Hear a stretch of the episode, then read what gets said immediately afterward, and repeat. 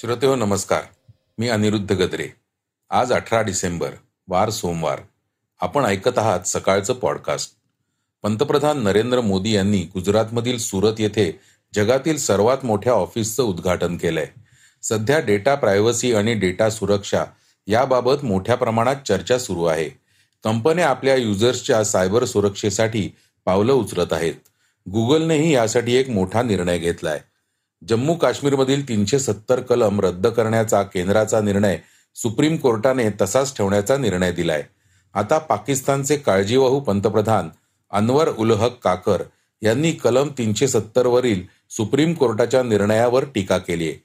याबद्दल सविस्तर ऐकूयात. नागपूरमध्ये मोठा स्फोट झाल्याची घटना घडली आहे. आदर्श शिंदे यांच्या आला बैलगाडा गाण्याचं उपमुख्यमंत्री अजित पवार यांनी कौतुक केलंय. याबद्दल आपण थोडक्यात ऐकूयात. मराठा आरक्षणासंबंधी मनोज जरांगेंनी अंतरावली सराटी येथे बैठक बोलावली होती. याबद्दल आपण चर्चेतील बातमीमध्ये ऐकणार आहोत. चला तर मग सुरुवात करूयात आजच्या पॉडकास्टला एका महत्त्वाच्या बातमीने. पंतप्रधान नरेंद्र मोदी यांनी गुजरातमधील सुरत येथे जगातील सर्वात मोठ्या ऑफिसचं उद्घाटन केलंय.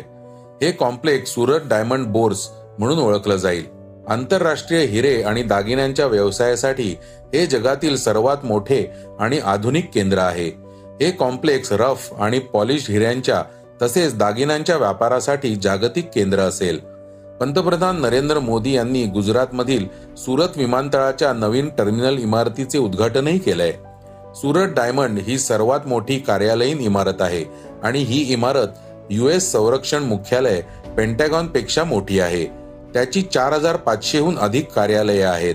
सुरत डायमंड बाजार तीन हजार पाचशे कोटी रुपये खर्च करून बांधण्यात आला आहे.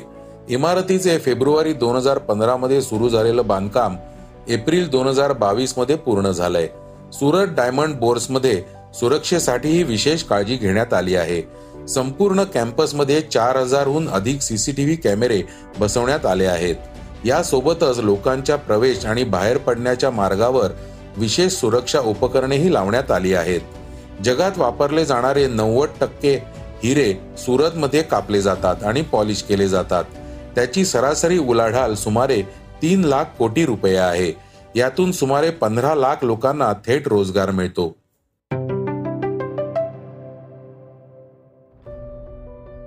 सध्या डेटा प्रायव्हसी आणि डेटा सुरक्षा याबाबत मोठ्या प्रमाणात चर्चा सुरू आहे. कंपन्या आपल्या युजर्सच्या सायबर सुरक्षेसाठी पावलं उचलत आहेत. गुगलनेही यासाठी एक मोठा निर्णय घेतलाय. यामुळे गुगल मॅप्सची तुमची लोकेशन हॅकर्स काय तर सरकारही ट्रॅक करू शकणार नाही. यासाठी गुगल मॅप्सच्या युजर प्रायव्हसीमध्ये वाढ करण्यात आलेली आहे. यानंतर गुगल मॅप्सची लोकेशन हिस्ट्रीही सरकारी एजन्सी किंवा पोलिसांना उपलब्ध होणार नाही. गुगल मॅप्सच्या लोकेशन हिस्ट्रीला टाइमलाईन म्हटलं जातं. दर नव्या महिन्याच्या सुरुवातीला तुम्हाला गेल्या महिन्याची टाइमलाईन ईमेलवर शेअर केली जाते. यापूर्वी हा डेटा गुगलकडे सेव्ह राहत होता.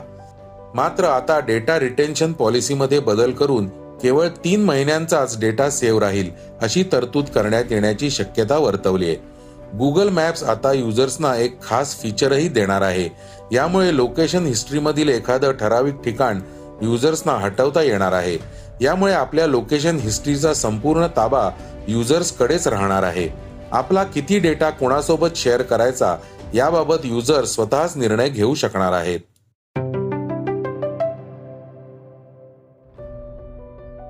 जम्मू काश्मीरमधील तीनशे सत्तर कलम रद्द करण्याचा केंद्राचा निर्णय सुप्रीम कोर्टाने तसाच ठेवण्याचा निर्णय दिलाय.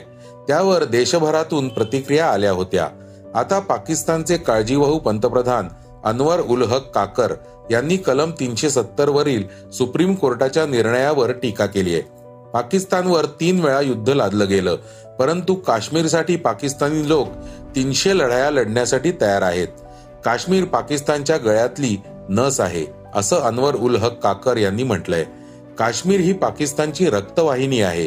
काश्मीर शिवाय पाकिस्तान हा शब्द अपूर्ण आहे. पाकिस्तान आणि काश्मीरमधील लोक आत्मीयतेने बांधलेले आहेत.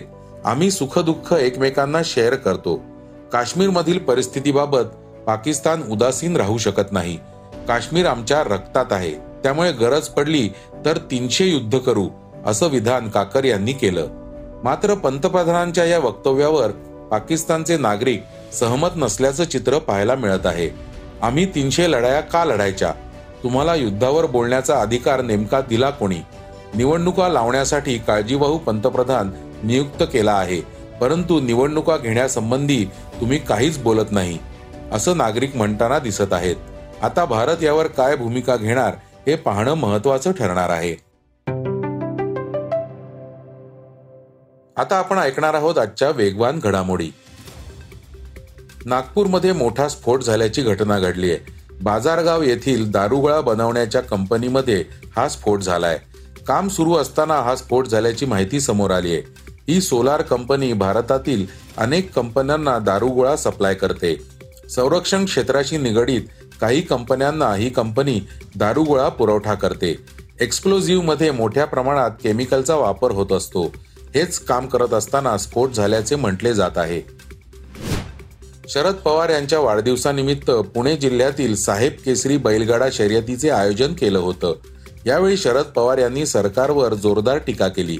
भल्या भल्यांना सरळ करण्याची माझ्यात ताकद आहे असा इशारा शरद पवार यांनी आपल्या विरोधकांना दिला.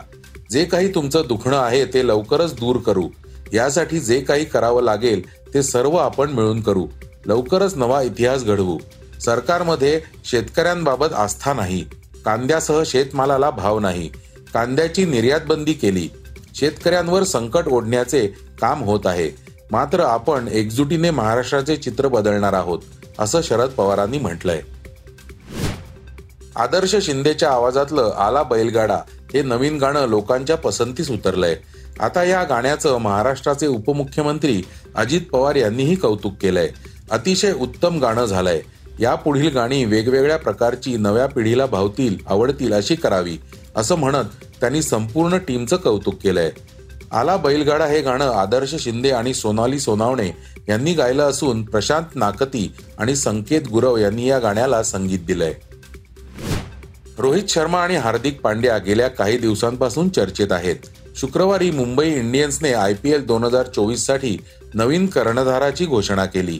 जेव्हा फ्रँचाईजने हार्दिकची नवीन कर्णधार म्हणून नियुक्ती केली कर्णधार म्हणून रोहितचा दहा वर्षांचा कार्यकाळ पंधरा डिसेंबरला संपला. फ्रँचायझीच्या या निर्णयानं चाहते नाराज झाल्याचं चित्र सोशल मीडियावर पाहायला मिळालं होतं. आता दिल्ली कॅपिटल्सने रोहितला संघात घेण्याची इच्छा व्यक्त केली होती. मात्र मुंबई इंडियन्सने हा प्रस्ताव स्वीकारला नसल्याची माहिती समोर आली आहे. हार्दिककडे कर्णधारपद सोपवल्यानंतर मात्र हार्दिक पांड्या आणि मुंबई इंडियन्सला चाहत्यांचा रोष सहन करावा लागलाय. आता आपण ऐकणार आहोत आजची चर्चेतील बातमी. मनोज जरांगे पाटील यांनी राज्यातील मराठा आरक्षणासंबंधी पुढील निर्णय घेण्यासाठी आंतरवाली सराटी इथं बैठक बोलावली होती. या बैठकीमध्ये त्यांनी सरकारला जास्तीचा वेळ देणार नसल्याची भूमिका स्पष्ट केली आहे. शिवाय सापडलेल्या चोपन्न लाख नोंदींच्या आधारावर राज्यातील मराठ्यांना सरसकट आरक्षण द्या अशी त्यांनी मागणी केली आहे. ऐकूयात ते काय म्हणालेत. मराठा समाजाला विचारून निर्णय घेतलाय.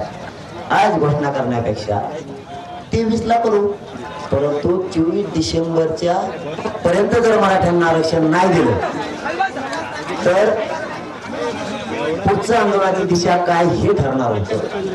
तेच तेवीस ला सतराच्या ऐवजी चोवीसच्या आतच करायला तेवीस ला सत्य ठोकणार आहेत ना. फक्त आता म्हणतो आम्ही बाबा आणखी म्हणलं नाही मराठा आधीच कशाला मराठ्याचं नाव खराब करू? मग मराठा काहीच म्हणला नाही. होणार आहे काहीतरी. न्यायासाठी काही होऊ शकतं ते करू शकते तर न्यायासाठी आम्ही आमच्या जगासाठी होऊ शकतो. तर श्रोते हो हे होतं आजचं सकाळचं पॉडकास्ट आजचं सकाळचं पॉडकास्ट तुम्हाला कसं वाटलं हे आम्हाला सांगायला विसरू नका. युट्यूबवर देखील तुम्ही सकाळचं पॉडकास्ट ऐकू शकता. त्यावरील तुमच्या प्रतिक्रिया सूचना आमच्यापर्यंत जरूर पोहोचवा. आणि सगळ्यात महत्वाचं म्हणजे सकाळचं पॉडकास्ट तुमच्या मित्रांना कुटुंबियांना नक्की शेअर करा. उद्या पुन्हा भेटूयात. धन्यवाद. वाचा बघा आणि आता ऐका आणखी बातम्या.